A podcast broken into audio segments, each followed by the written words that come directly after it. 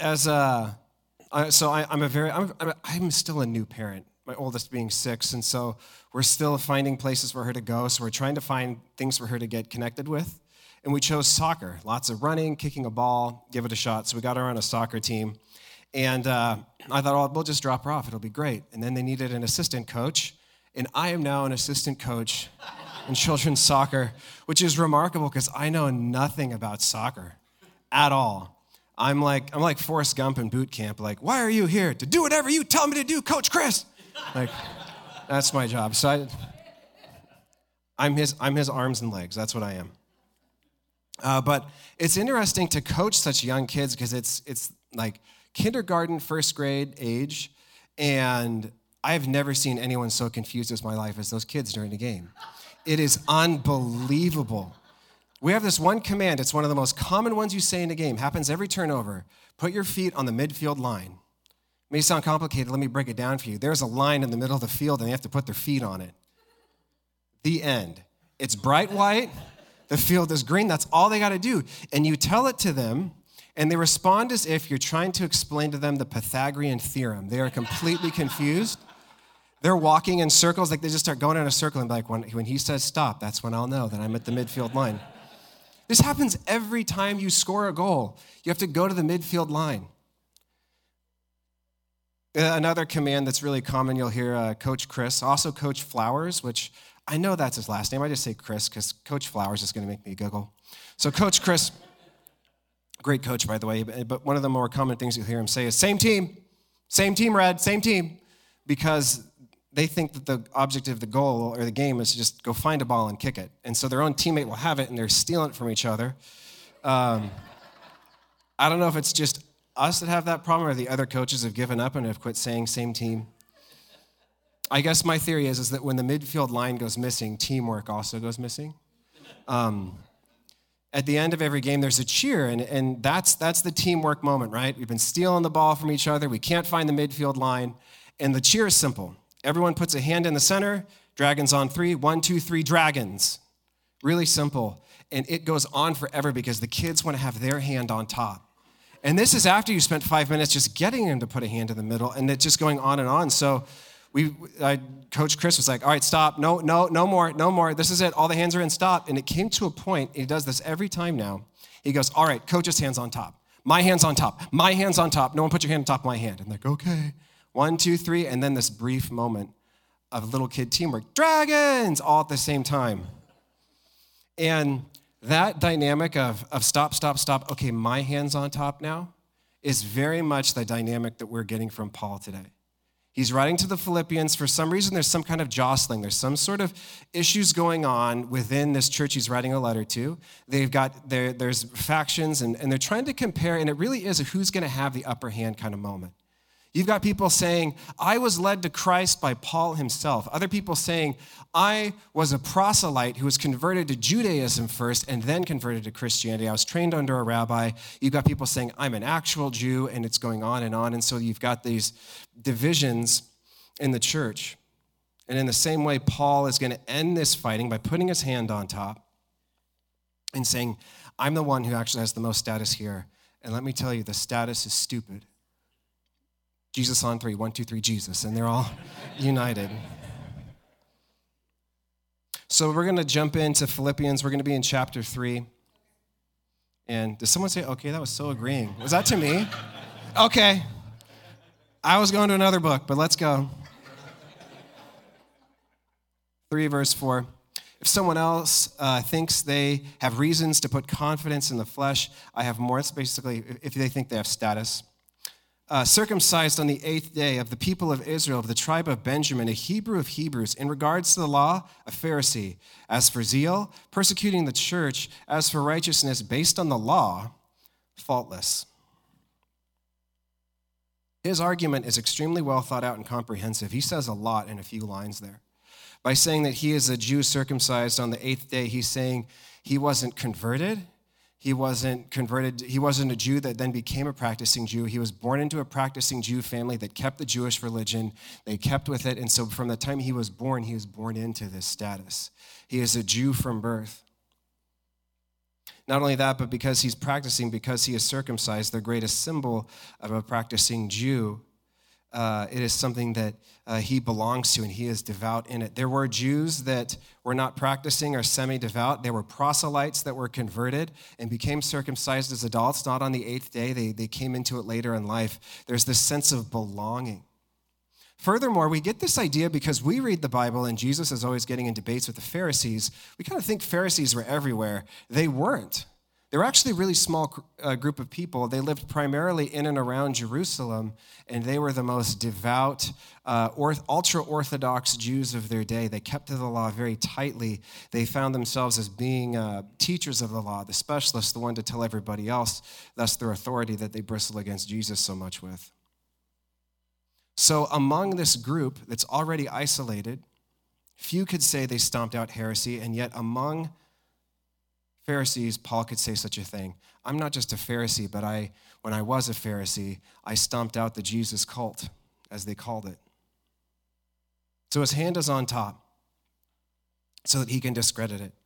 Sort of a, you, you say you want to be on top, I'm on top, and let me tell you what the view is from up here. The top is stupid.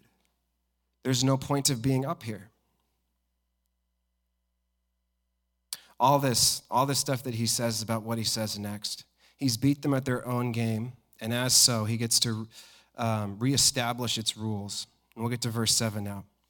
But whatever were gains to me, I now consider loss for the sake of Christ. What is more, I consider everything lost because of the surpassing worth of knowing Christ, Jesus, my Lord, for whose sake I have lost all things.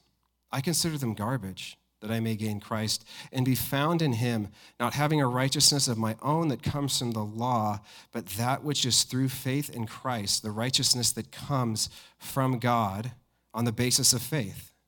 I want to know Christ, yes to know the power of his resurrection and participation in his sufferings, becoming like him in his death, and so somehow attaining to the resurrection from the dead.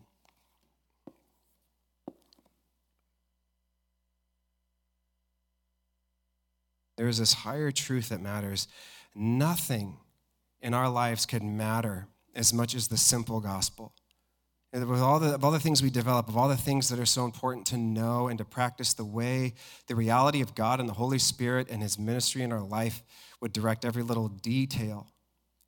Of all the things that we have to our name, to have Christ sacrifice for us that our sins would be erased and our and eternal hope would be ours is the greatest thing.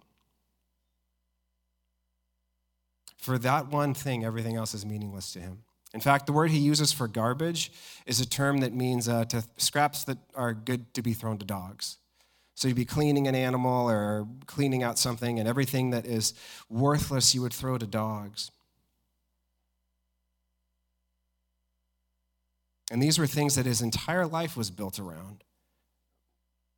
Things that, that, that from the time he was born was building up to this point of having the status of a Pharisee and a respected person, a Benjamite, a Jew among Jews, teacher of, among teachers. And all of this is meaningless to him with what he's found. You know, I think one of the main fears that whispers in our ears when we start to follow Christ is how much is this going to cost me? How much am I going to have to give up? How much is going to have to be taken away? And if you're afraid you won't have the strength to give things up, hear this. The more you come to know Christ, the less attractive useless things begin to look. In the same way, giving up gas station junk food is awfully easy to do in your favorite restaurant. As we get to know Christ, as we get to see things that are of actual value and grapple with the depth of that, the little things that we thought, oh, I'll never be able to give that up, that means too much to me, are things that we give up easily. There's an experiential sense of what Paul is saying here. In short, the, the way he refers to, uh, he counts it all as loss for the sake of Christ. There's a verb there used in what in Greek is called the perfect tense. It means a thing that's happened in the past that keeps having repercussions on you now. You can imagine it like a, a, huge ball thrown into a pool. It hit, that's, that's what happened, but the waves just keep hitting you as it bounces off the pool walls over and over and over again. Paul has experienced something that keeps renewing in his experiences. Life is going on. This phrase could be translated as I experience the truth of God, I realize these things were always worthless. It's an experience that he's had of life going on and being alongside God and things seeming like the world grows grayer and grayer and God grows brighter and brighter. Years ago, um, when I was a new youth pastor, I had a grumbling issue that happened in the youth group. A lot of criticism was being fired back at me, and it was a really hard time. And what had motivated me so much at that point, because I was young and immature, was praises from people. I wanted people to say, He's doing so good.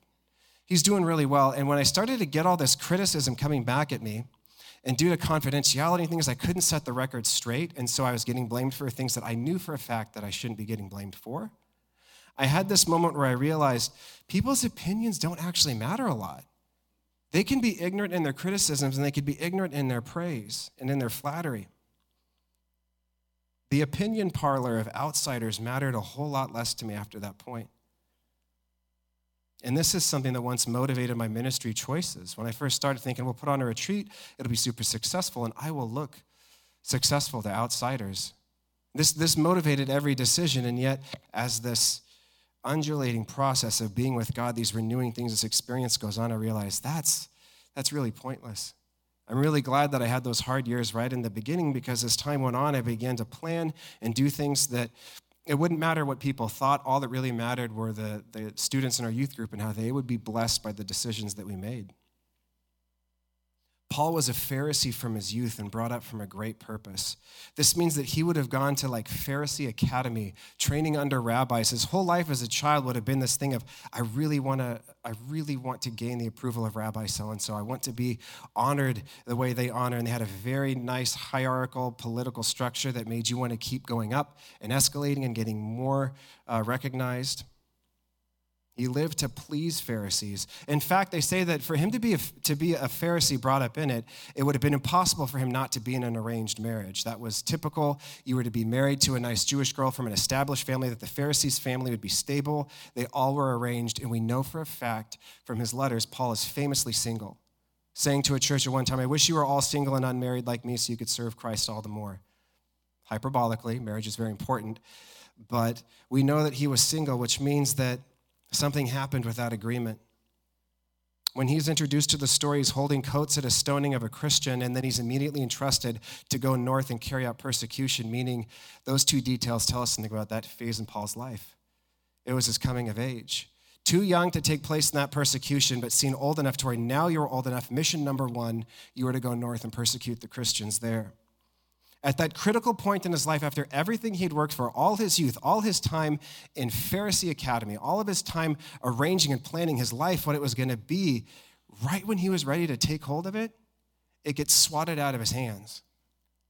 We, he's not married, meaning that when he probably converted to Christianity, it was so offensive that the other family broke off the marriage agreement. He would have likely been disowned from the family he was born in. He never really speaks of his, his mother or father or his family, but we get the idea that they had nothing to do with his life after that. He would have been dead to them. And yet he lives this life with Christ, doing these things, gripping with it at such a great level that even those things just seem like loss. They just seem like things that are worth cutting off. The waste that when he's dissecting his life, what do they mean? These are the things that are worth being thrown to dogs for the sake of knowing Christ. We're changed as we remain with him. I can't think of many people that changed like Paul. I mean, we're talking a guy that when he was Saul, when that was his name, when that was who he was, when he lived that life before, he had everything against him, everything against his heart motivation, the core of him, his character, to, to be the absolute opposite of who he was, but as he dwelled with Christ, he was changed. Or changed as we remain with him. Living with God, rejoicing with God, suffering as Christ suffered. These things, they straighten out our values. They produce holiness. They convince young youth pastors to quit doing stuff to please other people and what they'll think about them. Imagine you, you see someone with a coat, you want them to take it off. You could scream, you could yell, you could demand, you could even pin them down and try to rip it off them if you're strong enough. But if you were to invite them into your home where it's warm, eventually they're going to take that coat off. That's Christianity. That God draws us near to Him and we're with Him until we take off things that we once said we weren't going to take off. We live with Christ, we commune with the Holy Spirit, and we take off those worthless garments as we live deeper. We take off those worthless things, even if it is a battle to get them off. That our motivation changes as we're with Jesus. This is a, an, an incredibly transformative thing. Because a dream drives us. You see, the joy is to know God, as he says in verse 10. He says, uh, I want to know Christ. Yes, to know the power of his resurrection, participation in his sufferings, becoming like him in his death, and so somehow attaining to the resurrection from the dead. In the Old Testament, this is one of the highest goals to know God, one of the greatest things a person could look for. And after Christ, we find that his Holy Spirit is poured out on all mankind in a way that is totally unprecedented. Essentially, what it is is that by being made clean by his blood, we can now be empowered with the Holy Spirit like prophets of old could hear and relate and fellowship with God. That by being made clean, by being allowed to come into his presence, we're changed. We can be with him and we can know him. There's a prophecy about our times. Our times now, biblically speaking, our time is from the time Christ resurrected to now, we are in the same epoch of belonging and place. This is the time. This is the post-cross world. And this is, this is that new covenant age, the post-cross world that Jeremiah prophesies of in 31 when he says, No longer will they teach their neighbor or say to one another, Know the Lord, because they will all know me, from the least to the greatest, declares the Lord. For I will forgive their wickedness and remember their sins no more. Why can they know him? Because he forgets their wickedness and forgives their sins. Our nearness to God, you see, is the thing that purifies us for hope. So now he's won, his hands on top. He makes everybody cheer. And this is, this is the hope that he gives, the forging forward. Not that I've already obtained all this, knowing Christ in the fullness, or have already arrived at my goal, but I press on to take hold of that which, uh, uh, excuse me, I take hold of that for which Christ Jesus took hold of me. Brothers and sisters, I do not consider myself yet to have taken hold of it. But one thing I do, forgetting what is behind me and straining toward what is ahead, I press on toward the goal to win the prize for which God has called me heavenward in Jesus Christ. For Paul, he didn't feel that he truly knew him. He recognized that he was in between. And yet he has this satisfaction with his life. He believed that spiritually he's being built up and that spiritually he was quite eroded. That he was on his way there, but not there. We are on our way.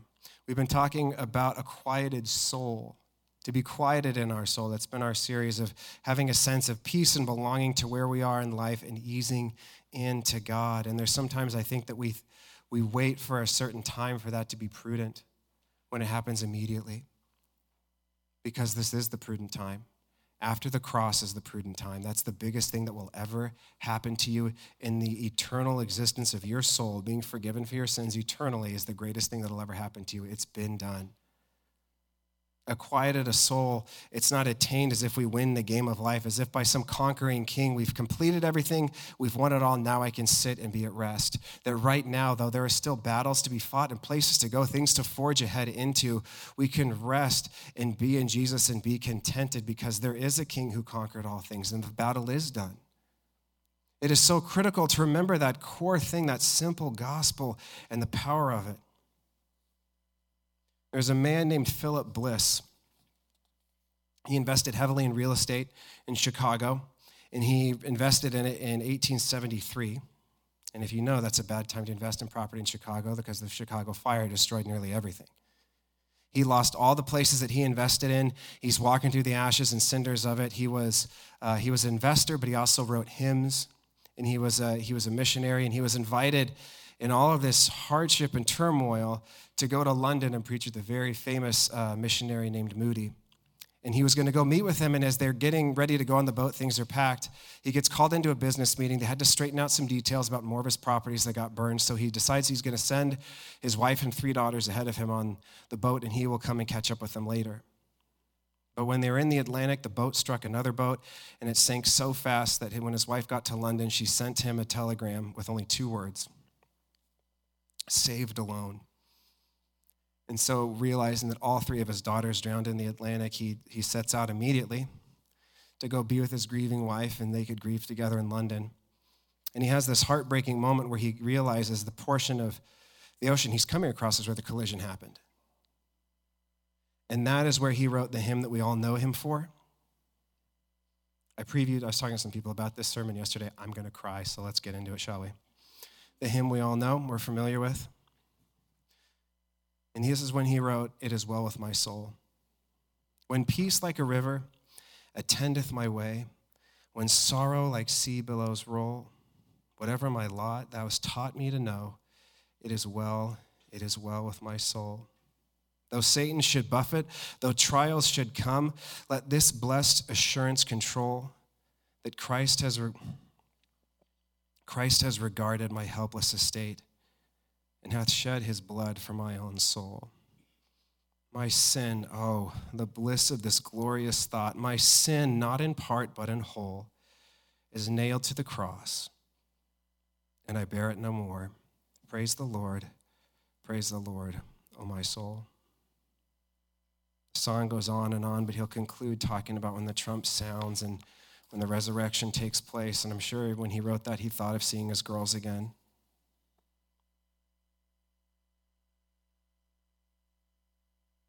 What compares to the hope of Christ? For Philip Bliss to come to that point and to realize that as terrible as everything was, the losing everything he had ever invested, losing everything that mattered to him even more in his, his girls, to be forgiven, to have eternal hope, eternal hope of seeing his girls again. That the worst of the worst is nailed to the cross, that the way is made forward to eternal hope. This is the kind of hope that makes a soul quiet, even in the middle. This is the song he wrote when he went over that very portion of water, knowing that his daughters are at the bottom of that watery grave. That even in the middle of heartache, we can be quieted in our soul when we realize, as hard as it gets, the greatest enemy of our life lay slain. The sin, the guilt, the damnation is gone, nailed to the cross, and we bear it no more. We have so many matters we worry about and desires, but what compares to that immense mountain that's moved? That your sins are nailed to the cross and that God is yours. That you have the most important hope in all of human existence. If we're talking about how to have a quieted soul, how important it is to never get beyond the simple Sunday school lesson Jesus died for you. That the greatest thing is that simple gospel. The best you have is Christ on the cross and you forgiven. All that could put us on top, everything that we could want to gain to go upward, it's worthless. Scraps to be thrown out when compared to that. Never lose sight of that. Fix your eyes on the promises that remain in the hope that you have in Christ. And we could sing like this other uh, hymn says Turn your eyes upon Jesus and look full into his wonderful face, and the things of this earth will go strangely dim in the light of his glory and grace. And I think at that point, our soul will be quieted and rest in Jesus like a child weaned, like a mature spirit in faithful peace with Him. I want to have a chance for us to pray for two things. Is one, the, the simple gospel is an invitation that always goes out that if you, the, the gift of salvation, the gift of forgiveness is one that we receive, that we say yes to, that I want to be part of that. If you're coming here today and you've never accepted that gift from Christ, you've never uh, dedicated your life, that transformation is yet to begin. I think today is your day. I think today is the day that the biggest thing that'll ever get solved in your existence gets solved right now. Christ died for us to have atonement. It's a free gift, and we can say, Yes, Lord, I'll respond to that. But when we do, we don't just receive it, we receive it with a trade. I am yours, I will be with you and it is a trade so incredibly in our favor. We're talking about the, the, the, things that still plague us, the things that still pressure us as we even leave this building. That as we're with Christ, as we're with Him, we take those things off like coats in a warm room. As we fellowship and we're near God forever, as we grow with Him, the change goes beyond even what we receive on the day of first salvation. And for those of us that need the renewal, we'll also, I'm also going to be praying for us that we could be renewed in our faith in that simple gospel. to just sit in the grace of God again and know that all of it. And I love that line My sin, not in part, but in whole, is nailed to the cross, and I bear it no more. That not in part, not a little bit, not enough to get you by, but in whole is nailed to the cross, and you bear it no more. You could bow your heads and close your eyes. We're going to pray. If you're feeling called to make that response today, there's only one simple thing is we'll all be praying together, but I want you to acknowledge that. I want, I, I want you to put your hand up right now. If that's you and you have not received that salvation, you haven't said, I'm going to put my faith in Jesus, I receive the gift from the cross. If that's you, I want to give you that chance. So uh, right now you can put your hand up. I'm not going to call you out. You're not going to be uh, called forward in any way, but we'll be praying together.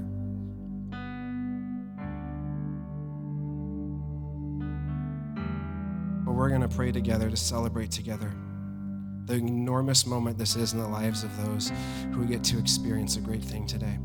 So I want everyone uh, in here to repeat after me Jesus, I accept the gift of the cross and I give my life to you. Be the shepherd of my life. Lead me all the days of my life. And thank you that my sins are forgotten. My, stake, my mistakes will never be remembered. Amen. And Lord, I pray for those of us in here that we have had time that guilt has gotten in the way. We feel separated from you. It's like we almost forgot that the core of the gospel is the forgiveness of sins, the ability to draw near to God, to be made clean. That our hope doesn't come from getting away from you and getting cleaned up, but coming to you in our state, knowing that you have made us clean. And if you've made us clean in the spirit, you can make us clean in behavior. You can make us clean in our homes and in our families. God, I pray that we could draw in closer with you, get in further, God. I pray that it would reinvigorate families, would it reignite our spirit of hope. As we see you change things again, Lord, I pray that all of the doubt and all of the guilt and all the shame that keeps us away from you, we would remember those things have been dealt with. The greatest enemy of our life lay slain. Sin and death has no grip on us anymore. So let us draw near to you, get close to you, listen to the Holy Spirit, expect your mercy, expect your grace, expect your life giving power to be with us, that we could be changed forever, every day, more and more as we experience Lord, we lift up those things that we say, God, I don't think I can let that go. I don't think I can get to a spot where that's no longer with me. Would we feel the invitation, come in, come inside, come be with me. And there's going to come a time that I will show you just how worthless that is. It won't look shiny, it won't smell good anymore, and you will put it down. Lord, we hear the invitation of the Spirit today. Let us respond as we draw near to you, and that our relationship with you would be more intimate than it ever was, more connected than it ever was, and more faith in that grace that it is the way you declare it to be. We thank you, God. Amen.